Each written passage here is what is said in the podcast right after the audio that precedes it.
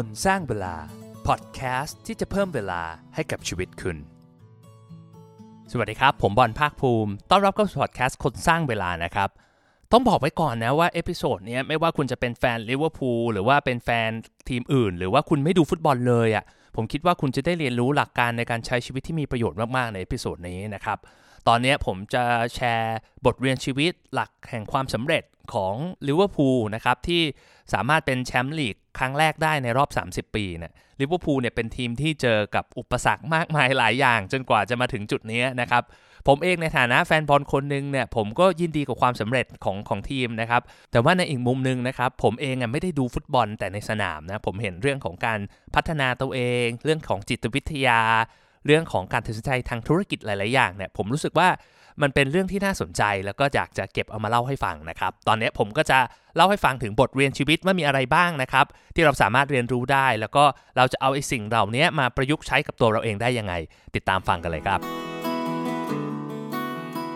บทเรียนชีวิตจาก Liverpool FC ข้อที่ 1 ทุกอย่างต้องเริ่มต้นจากความเชื่อมั่นภายใน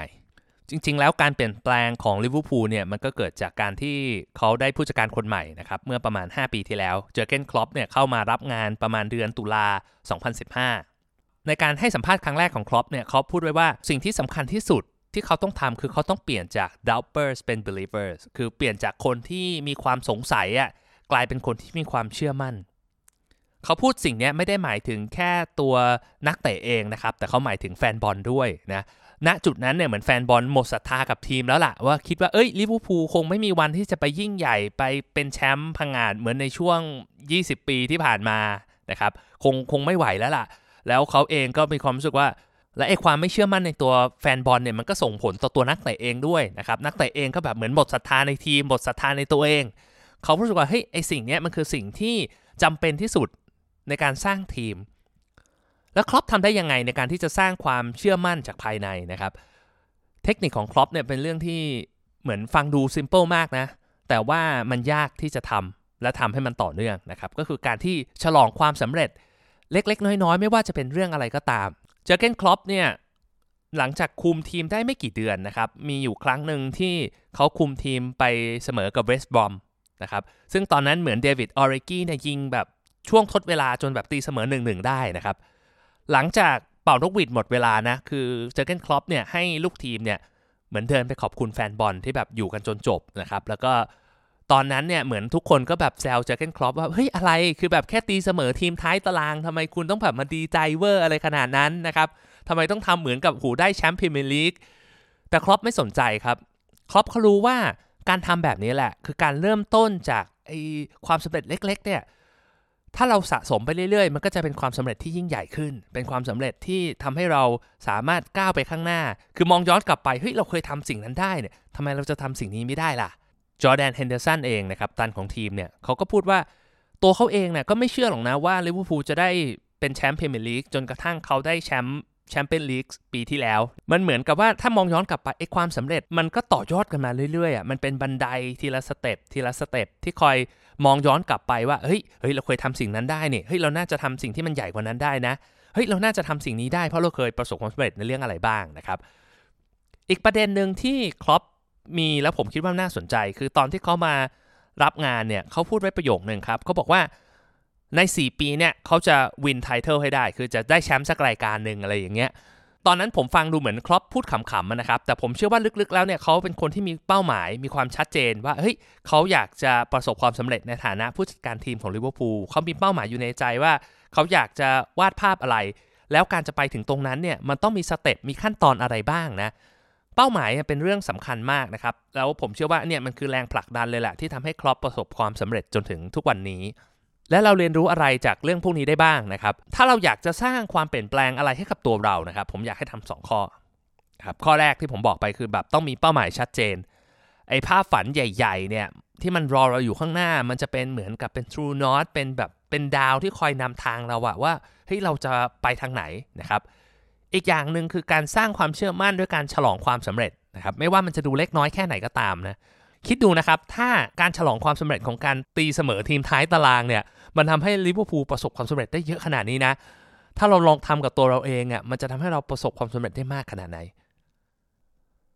บทเรียนชีวิตจาก Liverpool FC ข้อที่ 2 อย่าโฟกัสแต่เรื่องงาน ให้ดูด้านอื่นของชีวิตด้วย ตอนครอปมาที่ลิเวอร์พูลเนี่ย ผมคิดว่ามันมีจุดหนึ่งที่ที่มัน shift หลาย ๆ อย่างไปนะครับ ก็คือเรื่องการสร้างความสัมพันธ์นอกสนาม คือมันมีประเด็นหลายเรื่องที่ที่คิดว่าน่าสนใจนะ อย่างแรกก็คือเขาเองบอกกับสื่อว่าเขาเป็น I am the normal one คืออันจริงๆก็แซวไอ้โจเซ่มูรินโญ่นะครับ ซึ่งเขาชอบพูดตัวเองว่าแบบเฮ้ย I'm the special one ใช่ไหมเขามูรินโญ่เนี่ยเขาว่าเฮ้ยเขาเป็นแบบเป็นเทพแห่งการโค้ชฟุตบอลนะครับเขาเป็นผู้จัดการที่แบบเจ๋งมากๆ ในขณะที่ครอปก็บอกว่าเฮ้ยเขาก็เป็นแค่คนธรรมดาคนหนึ่งแหละ คือครอปเนี่ยแสดงให้เห็นว่า ในหลาย ๆ ครั้งเนี่ยเขาให้ความสำคัญกับเรื่องที่อยู่นอกสนามนะครับมีอยู่ครั้งหนึ่งที่มันเป็นคอนทราสที่ชัดเจนเลยนะ ถ้าเทียบกับมูรินโญ่คืออผมจำไม่ได้ว่าใคร มีนักเตะคนหนึ่งซึ่งแบบเพิ่งมีลูกนะครับ แล้วก็เขาอยากจะลาเพื่อที่จะใช้เวลาส่วนตัวกับครอบครัวมูรินโญ่บอกว่าให้นักเตะรีบกลับมาซ้อมอะในสนาม โดยที่ไม่ได้สนใจเลยว่าเฮ้ยชีวิตส่วนตัวเขาจะเป็นยังไง ในขณะที่เจอเกนครอปบอกว่าเฮ้ยมันเป็นเรื่องสำคัญมากสำหรับชีวิตเขาอะ และมันเป็นเรื่องที่สำคัญมากมากกว่าฟุตบอลเยอะเลยนะครับทำไมไม่ให้เวลาเขาล่ะอย่างเงี้ยคือด้วยสถานการณ์เดียวกันเนี่ยการทรีตคนทักเตะของเจอเกนครอปกับมูรินโญ่แบบแตกต่างกันมากนะครับเจอเกนครอปเนี่ยเน้นมากเรื่องความสัมพันธ์กับลูกทีมนะครับเขาจะถูกแซวตลอดว่าเขาเป็น man hugger คือแบบเป็นคนที่ชอบกอดนักเตะในทีมเนี่ยช่วงต้นปี 2016 นะครับ มีครั้งหนึ่งที่ลิเวอร์พูลยิงประตูชนะนอริชช่วงทดเจ็บนะครับ ชนะไป 5-4 มั้งนะครับ นักเตะลิเวอร์พูลลุมกอดครอปจนแว่นหักเลยนะครับ เพราะว่าเขาแบบคือแบบฉลองความสำเร็จกับลูกทีมอะ่ะแล้วลูกทีมก็รู้สึกแบบเฮ้ยอยากจะแบบแสดงความรักความผูกพันผ่านการกอดกันนะครับ มันก็สร้างความสัมพันธ์นอกสนามที่ที่ดีมากๆ อีกเรื่องหนึ่งคือมันไม่ใช่แค่ตัวนักเตะเองนะอีกอย่างนึงที่ผมผมรู้สึกชื่นชมครอปเลยก็คือว่า ตอนที่เขามาใหม่ๆนะเขาให้พนักงานใน Liverpool FC เนี่ยมายืนรวมกัน ตั้งแต่แบบ พนักงานที่ดูแลสนามแม่บ้านคนในครัวนะครับ มายืนอยู่ แล้วครอปก็ถามนักเตะว่าเฮ้ยคุณรู้จักชื่อคนพวกนี้ไหม ก็บอกว่า learn them ก็คือแบบเรียนรู้มันซะ คนเหล่านี้แหละจะช่วยให้คุณประสบความสำเร็จ ทุกคนมีหน้าที่ของตัวเองนะครับ เพราะฉะนั้นเนี่ยเราต้องใส่ใจเราต้องแคร์คนทุกคน ทุกคนมีหน้าที่ของเขา ถ้าเขาทำหน้าที่ได้ดี ก็จะช่วยให้เราประสบความสำเร็จ และทุกคนไปถึงเป้าหมายที่ต้องการได้ แล้วเราเรียนรู้อะไรจากตรงนี้ได้บ้างนะครับ ผมว่าเรารู้เลยว่าจริง ๆ แล้วเนี่ยความสำเร็จนอกบ้านเนี่ยมันไม่สามารถจะมาชดเชยความล้มเหลวในบ้านได้นะครับ ไม่ว่ามันจะเป็นยังไงสมมติว่านักเตะได้แชมป์สักกี่รายการ แต่สุดท้ายครอบครัวมีปัญหา มันก็ไม่มีทางมีความสุขอะหรือสุดท้ายแล้วไอ้ไอ้ความปัญหาส่วนตัวพวกนี้แหละก็จะส่งผลต่อฟอร์มการเล่นของเขาในที่สุดนะครับ ความสัมพันธ์มันเป็นเรื่องสำคัญนะมันจะมีประโยชน์อะไรที่เราจะประสบความสำเร็จ แต่สุดท้ายก็ไม่มีใครมาฉลองความสำเร็จพร้อมกับเรานะครับ เพราะฉะนั้นเนี่ยเราต้องจัดสรรเวลาเป็นเรื่องสำคัญมากนะครับ ก็คือเราต้องจัดสรรเวลาให้กับเรื่องสำคัญอื่น ๆ ในชีวิตด้วย ในการที่จะแบบดูแลสุขภาพ ในการที่จะโทรหาคุณพ่อคุณแม่ นัดกินข้าวกับเพื่อน หรือว่าใช้เวลากับคนรักและครอบครัวนะไอ้เรื่องเหล่านี้มันเป็นเรื่องที่มักจะถูกละเลยได้ง่าย เพราะว่ามันเป็นเรื่องที่มันวัดผลยาก ในเชิงของตัวเลขนะครับหลาย ๆ ครั้งเราก็มองเฮ้ยเราอยากจะมีรายได้เยอะ ๆ เราอยากจะประสบความสำเร็จ อยากจะมี follower เยอะ ๆ อะไรพวกเนี้ยจนบางทีเราลืมไปว่าสิ่งที่มันมีค่าที่สุดมันไม่ใช่เงินในบัญชี แต่ว่ามันเป็นความสัมพันธ์ดี ๆ กับคนใกล้ตัวมากกว่า บทเรียนชีวิตข้อที่ 3 จาก Liverpool FC นะครับก็คือประเมินข้อผิดพลาดของตัวเอง และแก้ไขมันทีละจุด ประโยคนึงที่ผมฟังสัมภาษณ์ของครอปแล้วผมชอบมากเลย ครอปบอกกับสื่อไปบ้างเขาเชื่อในการเทรนนิ่งเขาบอกว่าบางครั้งเนี่ยเขาคิดว่าเฮ้ยเขาเป็นคนเดียวในอังกฤษด้วยมั้งที่เชื่อในการ training คนอื่นเนี่ยเชื่อในการที่จะซื้อตัวแพงๆเข้ามาแก้ปัญหาของทีมครอปใช้หลักการตรงนี้ในการที่จะสร้างทีมขึ้นมาเขาบอกว่าทีมที่ดีต้องมีการฝึกฝนตัวนักเตะนะครับพัฒนาเสริมจุดแข็งลบจุดอ่อนของนักเตะให้ดึงศักยภาพของตัวเองมาได้เต็มที่นะ คือหลายคนอาจจะบอกว่าเฮ้ยจริงๆลิเวอร์พูลมีวันนี้ได้ เพราะว่าลิเวอร์พูลซื้อตัวนักเตะแพงๆมา มันก็จริงนะ แต่ว่านักเตะที่ลิเวอร์พูลซื้อมาหลายๆคนเนี่ยศักยภาพของเขาในวันที่ซื้อตัวมากับวันนี้มันคนละเรื่องเลย หรือแบบยกตัวอย่างอย่างโมฮัมเหม็ดซาร่าหรือซาดิโอมาเน่หรือแบบแอนดรูโรเบิร์นสันอย่างเงี้ยที่แบบเฮ้ยวันนั้นไม่มีใครสนใจนักเตะพวกนี้มากนัก นักเตะระดับธรรมดาเขาก็สามารถดึงมาเป็นระดับแบบติดทีมชาติระดับซูเปอร์สตาร์ได้นะครับ หรือนักเตะที่เป็นซูเปอร์สตาร์ครอปเองก็สามารถจะดึงให้มันกลายเป็นดึงให้เขากลายเป็นระดับ world class ได้อย่างเงี้ยผมคิดว่า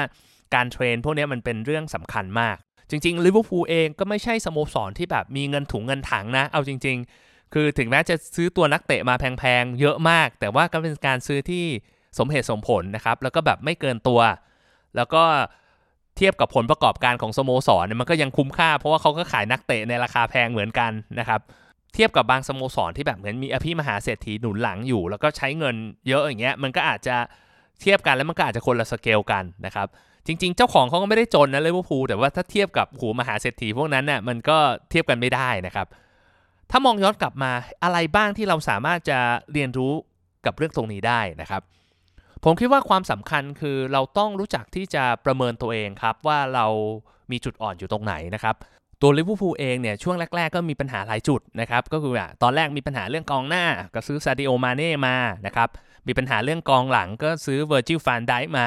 จนถึงเข้ารอบชิงแชมเปี้ยนลีกนะครับที่กับไปแข่งกับเรอัลมาดริดรอบแรกที่แพ้มานะครับรอบนั้นเนี่ยใครเป็นแฟนบอลก็แบบรู้สึกช้ำใจมาก ผมจำได้ตื่นมาดูรู้สึกเศร้ามากนะครับที่แบบเอ่อโกลลอริสคาริอุสเนี่ยคือแบบทำพลาดถึง 2 ลูกอะ่ะแล้วแบบทำให้เสียแชมป์ไปนะครับ สุดท้ายเนี่ยปีถัดมาลิเวอร์พูลก็ซื้ออลิสันเบเกอร์มา ซึ่งก็ถือว่าเป็นโกลที่แบบราคาแพงที่สุดณวันนั้นนะครับ แล้วเขาก็ทำผลงานที่ยอดเยี่ยมมากๆทำให้ลิเวอร์พูลได้แชมป์จนวันนี้เนี่ยมันเป็นการแก้ไขทีละจุดนะครับ ถ้าลิเวอร์พูลพยายามที่จะแก้ไขปัญหาหลาย ๆ จุดพร้อมกันนะผมคิดว่ามันไม่มีทางจะประสบความสำเร็จนะครับ มันก็เป็นสิ่งที่เราสามารถเอามาประยุกต์ใช้กับตัวเอง คือเราต้องวิเคราะห์ก่อนว่าเฮ้ยจุดอ่อนของเราคืออะไรนะครับ เรายังเป็นคนที่ไม่กล้าที่จะ แสดงออกไม่ยังนำเสนอไม่เก่งยังพูดไม่เก่งหรือเปล่าอะก็ไปฝึกจุดนั้น เรายังเป็นคนที่ไม่มีวินัยในตัวเองหรือเปล่าอะก็ไปฝึกเรื่องการมีวินัยในตัวเองนะครับ เรายังขาดความรู้เรายังขาด skill ด้านไหน แล้วก็ฝึกแล้วก็พัฒนาตัวเองไปเรื่อยๆนะครับ และที่สำคัญนะครับ อย่าไปคิดว่าเฮ้ยการที่เราจะประสบความสำเร็จได้ เราต้องมี connection เราต้องเรียนมหาลัยดีๆ เราต้องมีเงินเยอะ ๆ ในการที่จะแบบสร้างธุรกิจหรือว่าส่งเสริมตัวเองมาได้นะครับ ผมเชื่อว่าในในยุคนี้อย่างที่คลอปป์บอกว่า training not transfer นะครับ ก็คือเหมือนแบบเราไม่จำเป็นต้องแบบซื้อตัวแพงๆหรอก แต่ถ้าเราเริ่มต้นจากการฝึกฝนตัวเองนะครับ จริงๆ สมัยนี้ผมจะบอกให้ใน YouTube ใน Podcast มันมี Information ฟรีๆ เยอะมากนะครับ ที่สามารถแบบเปลี่ยนตัวเองได้ในทุกเรื่องอะ่ะไม่ว่าคุณจะเทรนเรื่องไหน คุณอยากจะเล่นเป็นโน คุณอยากจะเตะฟุตบอล คุณอยากจะเป็นนักพูดที่ดีขึ้น คุณอยากจะเป็นผู้ประกอบการ ใน YouTube ใน Podcast ใน Google มันมีข้อมูลเหล่านี้ทุกอย่างเลยนะครับ ซึ่งถ้าเราเข้ามี mentality ตรงนี้ว่าเฮ้ยเราอยากจะฝึกเราอยากจะพัฒนาตัวเอง ผมเชื่อว่ามันไม่มีอะไรที่เป็นไปไม่ได้ มาถึงบทเรียนชีวิตของ Liverpool FC ข้อสุดท้ายนะครับ ไม่ย่อท้อต่อความล้มเหลวครับลิเวอร์พูลจริงๆแล้วเนี่ยมันดูเหมือนความสำเร็จวันนี้มันโรยด้วยกลีบกุหลาบนะครับแต่ว่าเอาเข้าจริงแล้วเนี่ยมันเจอความล้มเหลวมาเยอะมากนะครับในฐานะแฟนบอลคนหนึ่งที่เชียร์มาตั้งแต่ 20 ปีที่แล้วนะครับ มีหลายสถานการณ์ที่รู้สึกว่าแบบเฮ้ยมันเกือบจะได้แล้ว ตั้งแต่ตอนเจอเอ่อตั้งแต่ตอนสตีเฟนเจอราร์ดลื่นล้มนัดที่แพ้เชลซีหรือว่าแบบตอนที่ปีที่แล้วที่แบบเฮ้ยแพ้แมนซิตี้ไปคะแนนเดียวนะครับในพรีเมียร์ลีกอะคือเป็นทีมอันดับ 2 ที่มีคะแนนสูงสุดในประวัติศาสตร์นะครับเรียกได้ว่าถ้าไม่นับไอ้ปีที่แมนซิตี้ชนะร้อยแต้มเนี่ยคือลิเวอร์พูลไปอยู่ปีไหนก็จะได้แชมป์แน่นอนนะครับ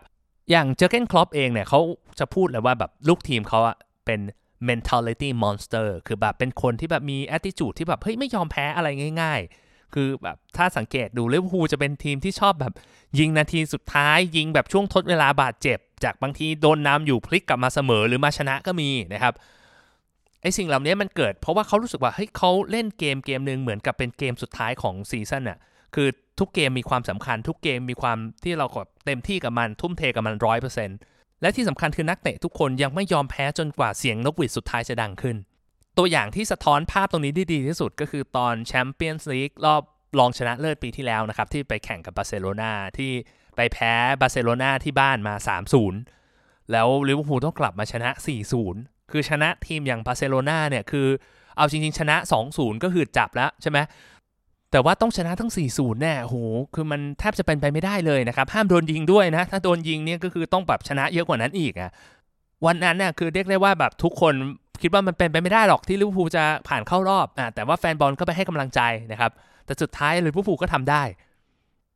หลายคนบอกว่าไอ้สิ่งเหล่านี้มันเป็นเรื่องของดวงเออผมก็เห็นด้วยในบางจุดนะ แต่ผมจะบอกว่าถ้าใครเข้าใจว่าคลอปป์ซ้อมกับลูกทีมยังไงนะครับ คลอปเนี่ยบอกลูกทีมว่าให้ซ้อมเหมือนสมมุติสถานการณ์ว่าเขาตามอยู่ 1-0 ตามอยู่ 2-0 นะครับ แล้วก็ให้นักเตะเนี่ยพยายามที่จะแบบเหมือนเอาชนะให้ได้ โดยที่มีความกดดันตรงนี้อยู่อยู่ในหัวอยู่แล้วนะครับ หมายความว่านักเตะชินกับการที่แบบต้องอยู่ในสถานการณ์ที่โดนกดดัน พอเจอกับสถานการณ์จริงเนี่ยนักเตะก็จะสามารถแบบเหมือนปรับตัวได้ดีขึ้นนะครับ แล้วก็สามารถที่จะโฟกัสกับเกมข้างหน้าโดยที่ไม่แบบ ไม่ต้องกังวลกับผลการแข่งขันมากนัก เพราะว่าเขาได้ถูกฝึกมาแล้ว เราจะเอาหลักการตรงนี้มาใช้กับชีวิตเราได้ยังไงนะ ผมคิดว่าข้อแรกที่สุดคือเราอย่าเพิ่งยอมแพ้อะไรง่าย ๆนะครับ บางทีเนี่ยภาพของความสำเร็จเนี่ยมันอาจจะประกอบด้วยความล้มเหลวหลาย ๆ ชิ้นประกอบกันจนเป็นฐานเป็นพื้นที่มันปูทางเราไปสู่ความสำเร็จในอนาคตที่มันยิ่งใหญ่มากๆก็ได้นะ เราไม่รู้หรอกเราอาจจะเป็นลิเวอร์พูลวันที่แพ้เซบีย่าตอนยูโรปาครับ หรือว่าเราอาจจะเป็นลิเวอร์พูลตอนที่แพ้เรอัลมาดริดตอนแชมเปี้ยนลีกนะครับ คือความสำเร็จมากมายมันกำลังรอเราอยู่อะถึงแม้ว่าวันนี้ความล้มเหลวมันจะดูยิ่งใหญ่แค่ไหน มันจะแบบดูลำบากแค่ไหน แต่ผมเชื่อว่าความสำเร็จมันรอเราอยู่ข้างหน้านะครับ แล้วอีกข้อหนึ่งคือ อย่าเพิ่งยอมแพ้ถ้ายังไม่มีคนเป่านกหวีดหมดเวลา เราทำให้มันเต็มที่เราลุยปันให้เป็นเต็มที่นะครับ แล้วที่สำคัญในชีวิตของเราอะ่ะมันไม่มีใครมาเป่านกหวีดบอกว่าหมดเวลาหรอก คือถ้าเราแพ้เราล้มลงเราก็ลุกขึ้นมาใหม่ แล้วก็ลุยกับมันใหม่นะครับ คนเดียวที่จะตัดสินใจได้ว่าเราจะทำต่อหรือเราจะเลิกทำก็คือตัวเรานั่นแหละ มันไม่ได้แปลว่าเราต้องแบบลุยทุกอย่างทำไปทุกอย่างจนแบบประสบความสำเร็จนะ ในบางครั้งการที่เราตัดสินใจล้มเลิกมันก็เป็นการตัดสินใจที่ถูกต้องนะครับ เพื่อไปปูทางหรือว่าไปเริ่มต้นกับความสำเร็จอะไรใหม่ๆนะ แต่ว่าอย่างน้อยที่สุดคือเราต้องบอกกับตัวเองว่าเฮ้ยอย่าเพิ่งยอมแพ้นะครับทุกอย่างทุกความสำเร็จที่รออยู่ข้างหน้าเนี่ยเราไม่มีทางรู้เลยว่าไอ้ความยิ่งใหญ่เหล่านั้นเนี่ยมันจะมาหาเราเมื่อไหร่ แต่สำคัญที่สุดคือถ้าเรายังพยายามต่อไปเรื่อยๆ เราก็ยังมีโอกาส ก็จบไปแล้วนะครับก็ 4 ข้อนะก็คือเรื่องของว่าทุกอย่างต้องเริ่มจากความเชื่อมั่นจากภายในนะครับไม่ได้โฟกัสที่เรื่องของงานอย่างเดียว แต่ว่าดูด้านอื่นของชีวิตด้วย ประเมินข้อผิดพลาดของตัวเอง แล้วก็แก้ไขมันทีละจุด และที่สำคัญที่สุดคือไม่ย่อท้อต่อความล้มเหลวนะครับ ก็สุดท้ายนี้ก็ขอแสดงความยินดีกับแฟนบอลลิเวอร์พูลทุกคนนะที่เชียร์มาตั้งหลายสิบปีแล้วได้แชมป์ปีนี้นะครับมันเป็นความฝันที่รอคอยนะแล้วก็หวังว่าท่านผู้ฟังที่อาจจะไม่ได้เป็นแฟนของลิเวอร์พูลน่าจะได้บทเรียนอะไรหลาย ๆ อย่างในการใช้ชีวิตนะครับ ผมคิดว่าบางครั้งเนี่ย inspiration หรือว่าแรงบันดาลใจเนี่ยมันอาจจะ มาจากเรื่องใกล้ ๆ ตัวนี่แหละ ที่เราอาจจะไม่เคยมองให้มันลึกลงไปนะครับบางทีความสำเร็จเนี่ยมันมีความล้มเหลว มันมีปัญหามันมีอุปสรรคมากมายอยู่เบื้องหลัง เราสามารถเรียนรู้จากสิ่งเหล่านี้ได้นะครับแล้วถ้าท่านผู้ฟังชอบเนื้อหาดีๆ แบบนี้นะครับ ในพอดแคสต์คนสร้างเวลาเนี่ยก็อย่าลืมช่วยกด Follow กด Subscribe แล้วก็ช่วยแชร์ให้ด้วยนะครับ จะได้เป็นกำลังใจให้กับคนทำคอนเทนต์แบบผมนะครับ และผมอยากจะทิ้งท้ายไว้ประโยคหนึ่งครับ ตอนปี 2015 ตอนที่เจอเกนคลอปให้สัมภาษณ์ครั้งแรกนะครับ เขาบอกประโยคนี้ว่า มันไม่สำคัญเลยว่าคนอื่นจะคิดว่าคุณเป็นยังไงตอนที่คุณเริ่มเข้ามาทำแต่มันจะสำคัญกว่ามากๆเลย ว่าคนอื่นคิดถึงคุณยังไงตอนที่คุณออกไป ชีวิตคนเรานะครับ เวลาเริ่มต้นเนี่ยบางครั้งมันยังไม่มีความสำเร็จอะไรที่ทำให้เราภูมิใจ ยังมีแต่คนที่เคลือบแคลงสงสัยในความสำเร็จหรือว่าความสามารถของเรานะแต่มันไม่สำคัญเลยว่าคนอื่นจะคิดยังไง มันสำคัญตรงวันที่ว่าเรา จากไปจากโลกใบนี้เราทิ้งเลกาซีเราทิ้งความสำเร็จ เราทิ้งเรื่องราวอะไรไว้ให้คนอื่นจดจำมากกว่า เพราะฉะนั้นไม่ว่าคุณจะเจอกับปัญหาอะไรอย่าเพิ่งท้อนะครับ แล้วสู้ไปกับมัน ผมเชื่อว่า ความฝัน ความสำเร็จ และเรื่องราวดีๆกำลังรอคุณอยู่ข้างหน้านะครับ แล้วพบกันใหม่ครับ สวัสดีครับ